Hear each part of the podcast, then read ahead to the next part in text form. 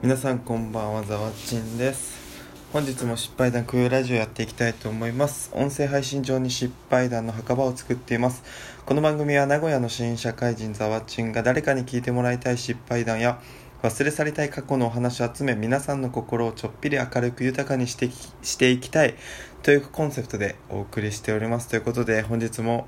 やっていきたいと思います。ちょっと今日はですね新入社員ならではの話かなというところでお話をしていきたいと思います。それでですねあの会社に属しているんですけどまあ定年退職の方がいてで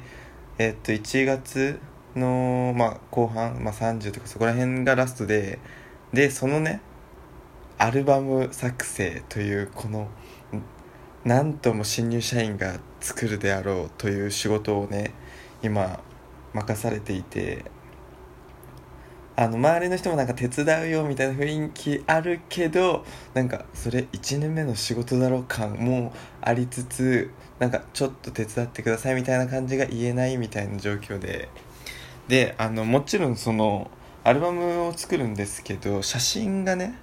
集まらないんですよ。で、まあ、自分からちょっとその写真撮らせてくださいとか写真をくださいみたいなことを言いに行くんですけどあの新郎が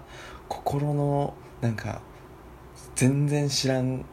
あんまり仲良くないしかも20個も30個も上みたいな人に「すいませんまるさんのアルバムの写真が欲しくて」みたいなあの言う感じが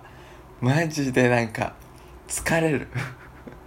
あれはね新入社員ならではの疲れだと思います。でそんな時に今日その写真がない人にあの、まるさんの、あの、ご退職の、っていうことでね、伝えに行った時に、間違えて、その、まるさんのご退職の卒アルでっていう、謎のなんか卒アルって言ってしまって ああ、こいつバカだなって絶対思われたあ、すいません。あの、卒アルじゃなくて、あの、アルバムでって言って、で、ちゃんとその人笑ってくれたからいいんですけど、っていうね。新入社員って大変大変大変な大変なんですよ。別に会社には会社の営業には貢献してないんですけどこういう辛労もあるというねそんなお話でした。皆さん心の疲れは何で癒していますか？とても気になります。ということで今日の失敗は今日のうちにこの音声配信上に残し供養していきたいと思います。新入社員で卒アルを卒アルでまた間違えた。新入社員で退職者のアルバムを作っている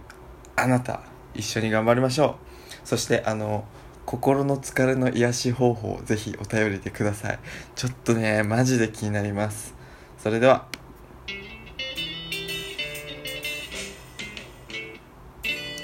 良い一日を。おやすみなさい。